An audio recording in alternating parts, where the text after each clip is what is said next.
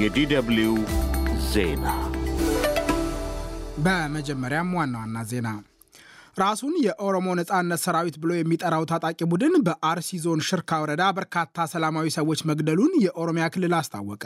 ማንነታቸው ያልታወቀ ታጣቂዎች በወረዳው ሶስት መንደሮች በሁለት ቀናት በፈጸሟቸው ጥቃቶች በትንሹ 36 ሰዎች መገደላቸውን ሬውተርስ የዓይን እማኞችን ዋቢ አድርጎ ዘግቧል። ለኢትዮጵያ ብሔራዊ ምርጫ ቦርድ ሰብሳቢ እንዲያፈላልግ በጠቅላይ ሚኒስትር አብይ አህመድ የተቋቋመው ኮሚቴ የለያቸውን ሁለት የመጨረሻ እጩዎች ይፋ አደረገ። በሶማሊያ ላይ ተጥሎ የቆየው የጦር መሳሪያ ግዢ ማዕቀብ እንዲነሳ የተባበሩት መንግስታት የጸጥታ ጥበቃው ምክር ቤት ሲወስን ሶማሌላንድ ተቃወመች። በእስራኤልና በሐማስ መካከል ለሰባት ቀናት የዘለቀው የተኩስ አቁም ካበቃ በኋላ እስራኤል በጦር አውሮፕላኖችና ከባድ የጦር መሳሪያዎች በደቡባዊ ጋዛ የምትገኘውን ሃን ሁኒስ ደበደበች። የጋዛ ጤና ሚኒስቴር የተኩስ አቁሙ ትላንት አርብ ካበቃ በኋላ በትንሹ 193 ፍልስጤማውያን መገደላቸውን፣ 650 መቁሰላቸውን አስታውቋል። ዜናው በዝርዝር ራሱን የኦሮሞ ነጻነት ሰራዊት ብሎ የሚጠራው ታጣቂ ቡድን በአርሲ ዞን ሽርካ ወረዳ በርካታ ሰላማዊ ሰዎች መግደሉን የኦሮሚያ ክልል አስታወቀ። ማንነታቸው ያልታወቀ ታጣቂዎች በወረዳው ሶስት መንደሮች በሁለት ቀናት በፈጸሟቸው ጥቃቶች በትንሹ 36 ሰዎች መገደላቸውን ሬውተርስ የዓይን እማኞችን ዋቢ አድርጎ ዘግቧል። ህዳር 14 ቀን ብቻ ታጣቂዎቹ በአንድ መንደር 17 ሰዎች፣ በሌላ ሁለተኛ መንደር 11 ሰዎች በአጠቃላይ 28 ሰዎች መግደላቸውን የአካባቢው ነዋሪዎች ለሬውተርስ ተናግረዋል። ሬውተርስ ያነጋገራቸው አንድ ገበሬ በጥቃቱ ባለቤታቸውና ልጃቸውን ጨምሮ ሰባት የቤተሰባቸውን አባላት እንዳጡ ገልጸዋል። ሁለት ልጆቻቸው መቁሰላቸውን የተናገሩት ገበሬ በሆስፒታል ሕክምና እየተደረገላቸው እንደሚገኝ መግለጻቸውን ሬውተርስ ዘግቧል። ገበሬው እንዳሉት የታጣቂዎቹ ጥቃት በኦርቶዶክስ ተዋሕዶ ክርስትና እምነት ተከታዮች ላይ ያነጣጠረ ነው። በሌላ ሶስተኛ መንደር በተፈጸመ ጥቃት ሕፃናትን ጨምሮ ስምንት ሰዎች መገደላቸውን ነዋሪዎችና የቤተ ክርስቲያን መሪ መናገራቸውን ሬውተርስ ዘግቧል። የኦሮሚያ ክልል የኮሚኒኬሽን ቢሮ ኃላፊ አቶ ኃይሉ አዱኛ ለጥቃቱ ራሱን የኦሮሞ ነጻነት ሰራዊት ብሎ የሚጠራውን ታጣቂ ቡድን ከሰዋል። መንግስት በሚወስደው እርምጃ የተደናገጠው ሽብር ቡድኑ በሰላማዊ ዜጎች ላይ አሰቃቂ እርምጃዎችን እየወሰደ ይገኛል ሲሉ አቶ ኃይሉ ለኢትዮጵያ ፕሬስ ድርጅት ተናግረዋል። ታጣቂ ቡድኑ በአርሲ ዞን ሽርካ ወረዳ በወሰደው ጭካኔ የተሞላበት እርምጃ ብዙ ዜጎች ገሏል ያሉት ኃላፊው ንብረት ማውደሙንም አክለው ገልጸዋል። ራሱን የኦሮሞ ነጻነት ሰራዊት ብሎ የሚጠራው ታጣቂ ቡድን እስካሁን በጉዳዩ ላይ ያለው ነገር የለም። የኢትዮጵያ መንግስትና ታጣቂ ቡድኑ በታንዛኒያ ዳሬ ሰላም ለሁለት ሳምንታት ያክል ያደረጉት የሰላም ንግግር መክሸፉ አይዘነጋም። ለኢትዮጵያ ብሔራዊ ምርጫ ቦርድ ሰብሳቢ እንዲያፈላልግ በጠቅላይ ሚኒስትር አብይ አህመድ የተቋቋመው ኮሚቴ የለያቸውን ሁለት የመጨረሻ እጩዎች ይፋ አደረገ። የኢትዮጵያ ብሔራዊ ምርጫ ቦርድ ዋና ስራ አስፈጻሚ ሆነው ሲሰሩ የቆዩት ሜላተ ወርቅ ኃይሉና የቦርዱ የቤንሻንጉል ጉሙዝ ክልል ቅርንጫፍ ጽህፈት ቤት ኃላፊ አቶ ታደሰ ለማ የመጨረሻዎቹ ሁለት እጩዎች መሆናቸውን ኮሚቴው ዛሬ ቅዳሜ በሰጠው ጋዜጣዊ መግለጫ አስታውቋል። ሁለቱ እጩዎች የተለዩት በቀሲስ ታጋይ ታደለ የሚመራው መልማይ ኮሚቴ በጥቆማ ከተቀበላቸው 56 ግለሰቦች መካከል ነው። በሶስት ዙሮች ኮሚቴው አምስት እጩዎች መለየቱን ቀሲስ ታጋይ ታደለ ተናግረዋል።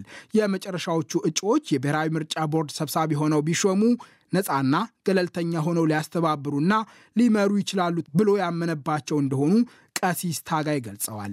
በዚህ መሰረት ይህንን መስፈርት አሟልተው ፈቃደኝነታቸውን ተረጋግጦ በዛሬው ዕለት ያቀረብናቸው ሁለቱ የመጨረሻ finalist ኦች አንደኛ ወይዘሮ ሜላተወርቅ ኃይሉ አበባው፣ ሁለተኛ አቶ ታደሰ ለማ ገርቢ።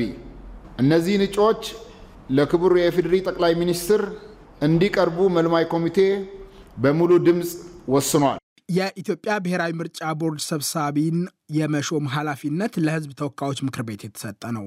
የኢትዮጵያ ብሔራዊ ምርጫ ቦርድ ሰብሳቢ ሆነው ለአለፉት አምስት ዓመታት ገደማ ያገለገሉት ብርቱካን ሚደቅሳ በገዛ ፈቃዳቸው ከነሐሴ 2015 ጀምሮ ስራ መልቀቃቸው አይዘነጋም። ይህ ዶይቸ ቨለ ነው። በሶማሊያ ላይ ተጥሎ የቆየው የጦር መሳሪያ ግዢ ማዕቀብ እንዲነሳ የተባበሩት መንግስታት የጸጥታ ጥበቃው ምክር ቤት ሲወስን ሶማሌላንድ ተቃወመች። የጸጥታ ጥበቃው ምክር ቤት ከ31 ዓመታት በፊት በሶማሊያ ላይ የተጣለው የጦር መሳሪያ ግዢ ማዕቀብ ሙሉ በሙሉ እንዲነሳ ውሳኔ ያስተላለፈው ትላንት አርብ ባካሄደው ስብሰባ ነው። የምክር ቤቱ ውሳኔ ለአልሸባብ የጦር መሳሪያ ማቅረብን የሚከለክል ነው። የሶማሊያ ፕሬዝዳንት ሐሰን ሼክ መሐመድ ከአሁን በኋላ ሀገራችን የፈለግነውን አይነት መሳሪያ ከዓለም ለመግዛት ነፃ ነች ሲሉ በሀገሪቱ ቴሌቪዥን ጣቢያ በተላለፈ ንግግራቸው የምክር ቤቱን ውሳኔ አወድሰዋል። የሶማሊያ ብሔራዊ ደህንነትና የጸጥታ መስሪያ ቤት በበኩሉ ውሳኔው ሀገሪቱ አልሸባብን ለማጥፋት ጦርነት በገጠመችበት ወሳኝ ወቅት የተላለፈ መሆኑን ገልጿል። የሶማሊያ የኢንፎርሜሽን ሚኒስትር ዳውድ አዌይስ የማዕቀቡ መነሳት የሀገሪቱን ጦር ሰራዊት ለማዘመን ይረዳል የሚል እምነት እንዳላቸው ለአሶሽትድ ፕሬስ ገልጸዋል። ከሶማሊያ መገንጠሏን ያወጀችው ሶማሌላንድ ግን በዚህ ጊዜ ማዕቀቡን ማንሳት በሶማሌላንድ በአፍሪካ ቀንድ አካባቢና በዓለም አቀፉ ማህበረሰብ ላይ ጎጂ ተጽዕኖ ይኖረዋል ስትል ውሳኔውን ተቃውማለች። መቀመጫውን በሀርጌሳ ያደረገውና ዓለም አቀፍ እውቅና ለማግኘት የሚወተውተው የሶማሌላንድ መንግስት የውጭ ጉዳይ መስሪያ ቤት የጸጥታ ጥበቃው ምክር ቤት ውሳኔውን መልሶ እንዲያጤን ዛሬ ቅዳሜ ባወጣው መግለጫ ጠይቋል። የቡርኪና ፋሶ እና የኒጀር ወታደራዊ መሪዎች በምዕራብ አፍሪካ አክራሪዎችን ለመዋጋት በተቋቋመው ቀጠናዊ ኃይል ውስጥ ያላቸውን ተሳትፎ እንደሚያቆሙ አስታወቁ። በአምስት ሀገሮች ከአስር ዓመታት ገደማ በፊት የተቋቋመው ቀጠናዊ ኃይል በሳህል አካባቢ ጽንፈኞችን ለመዋጋት ያለመ ነበር። ቡርኪና ፋሶ፣ ኒጀር፣ ማሊ፣ ቻድና ሞሪታንያ የጥምረቱ አባላት ናቸው። ጥምረቱ ችግር በበረታበት ቀጠና የተቋቋመበትን ዓላማ በማሳካት ረገድ ይህ ነው የሚባል ውጤት አላስመዘገበም። ማሊ ባለፈው ዓመት ከጥምረቱ ጥላ ወጥታለች። የቡርኪና ፋሶና ኒጀር ወታደራዊ መሪዎች በጋራ ባወጡ መግለጫ እንደ ማሊ ሁሉ ከጥምረቱ መውጣታቸውን አረጋግጠዋል። የተባበሩት መንግስታት ድርጅት በሱዳን የነበረው ፖለቲካዊ ተልእኮ እንዲቋረጥ የጸጥታ ጥበቃው ምክር ቤት ወሰነ። ተልእኮ የተቋረጠው ሱዳን ከ6 ሺህ በላይ ሰዎች በተገደሉበትና ሚሊዮኖችን ከመኖሪያ ቀያቸው ባፈናቀለ የእርስ በርስ ጦርነት በምትታመስበት ወቅት ነው። ከ15ቱ የጸጥታ ጥበቃው ምክር ቤቱ አባላት 14ቱ የተባበሩት መንግስታት የተቀናጀ የሽግግር እገዛ ተልእኮ እንዲቋረጥ የሚጠይቀውን የውሳኔ ሀሳብ ደግፈዋል። ሩሲያ በአንጻሩ ድምፀ ተአቅቦ አድርጋለች። ተልእኮውን ከ23 ዓመታት በፊት ያቋቋመው አሁን እንዲቋረጥ የወሰነው ራሱ የጸጥታ ጥበቃ ምክር ቤቱ ነበር። በምክር ቤቱ የአሜሪካና የብሪታንያ አምባሳደሮች የተልእኮ መቋረጥ እንዳበሳጫቸው ቢገልጹም አይቀሬ እንደነበር ግን አረጋግጠዋል። ከፈጥኖ ደራሹ ኃይል ውጊያ የገጠመው የሱዳን መንግስት ተልእኮ እንዲያበቃ ከፍተኛ ግፊት ሲያደርግ ቆይቷል። የተባበሩት መንግስታት የፖለቲካና የሰላም ግንባታ ጉዳዮች ኃላፊ ሮዝሜሪ ዲካርሎ እና የዋና ጸሐፊው ቃል አቀባይ ስቴፈን ዱጃሪች ፖለቲካዊ ተልእኮ ቢያበቃም ድርጅቱ ሱዳንን ይተዋል ማለት እንዳልሆነ ግን ገልጸዋል። በእስራኤልና ሐማስ መካከል ለሰባት ቀናት የዘለቀው የተኩስ አቁም ካበቃ በኋላ እስራኤል በጦር አውሮፕላኖችና ከባድ የጦር መሳሪያዎች በደቡባዊ ጋዛ የምትገኘውን ካን ዩኒስ ደበደበች።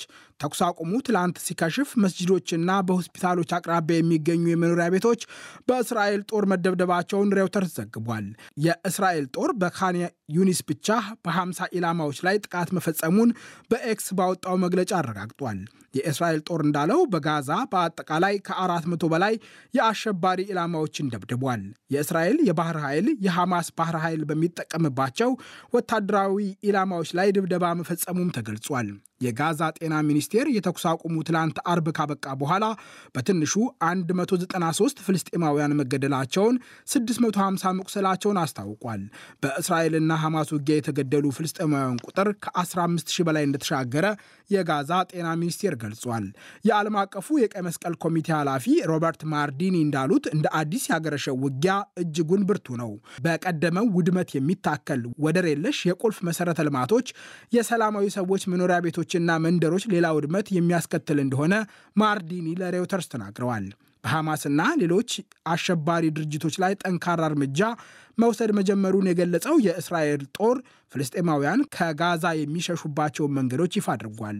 ጦሩ የሰሜን ጋዛ ነዋሪዎች በፍጥነት ከቤታቸው በምዕራብ ወደሚገኙ መጠለያዎችና ትምህርት ቤቶች እንዲሸሹ ማስጠንቀቂያ ሰጥቷል።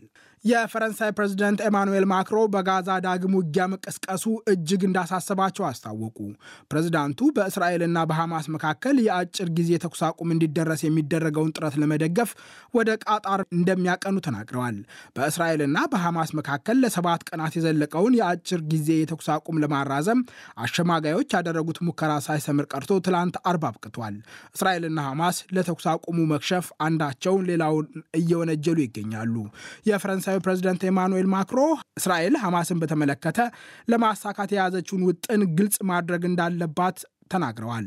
የእስራኤል ባለስልጣናት ዓላማቸውንና የመጨረሻ ግባቸውን የበለጠ በትክክል መግለጽ በሚኖርባቸው ጊዜ ላይ እንገኛለን ያሉት ማክሮ ሐማስን ሙሉ በሙሉ ማጥፋት ይቻላል ብሎ የሚያስባለ ወይ ሲሉ ጠይቀዋል። ይህ ከሆነ ጦርነቱ አስር ዓመታት ይቆያል ሲሉ አስጠንቅቀዋል። የእስራኤል ደህንነት ፍልስጤማውያን በሚከፍሉት የህይወት ዋጋ ሊረጋገጥ እንደማይችል ማክሮ አሳስበዋል። የጀርመኗ ውጭ ጉዳይ ሚኒስትር አናሌና ቤርቦክ በበኩላቸው የአረብ ሀገራት በእስራኤልና በፍልስጤማውያን መካከል ሰላም ለማውረድ በጋራ እንዲሰሩ ጥሪ አቅርበዋል። በጋዛ የበረታውን መከራ ለማቆም የሚፈልጉ ሁሉ በጋራ መስራት ይኖርባቸዋል ያሉት ቤርቦክ ቀጠናው ለእስራኤላውያንና ፍልስጤማውያን ደህንነታቸው ተጠብቆ በሰላም ለመኖር ቁልፍ እንደሆነ ለጀርመን ዜና አገልግሎት ተናግረዋል። ይህ ዶይቸ ቨለ ነው።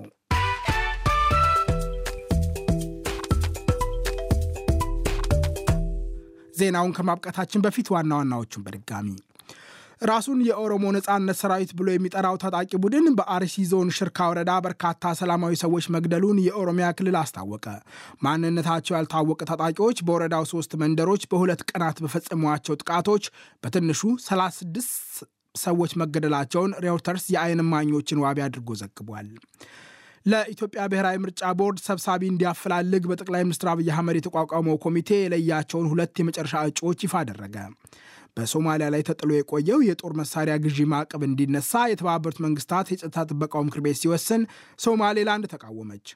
በእስራኤልና ሐማስ መካከል ለሰባት ቀናት የዘለቀው የተኩስ አቁም ካበቃ በኋላ እስራኤል በጦር አውሮፕላኖችና ከባድ የጦር መሳሪያዎች በደቡባዊ ጋዛ የምትገኘው ካን ዩኒስን ደበደበች።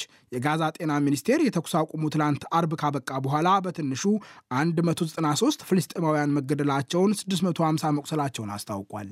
ዜናው በዚሁ አበቃ። ጤና ይስጥልኝ። Amen.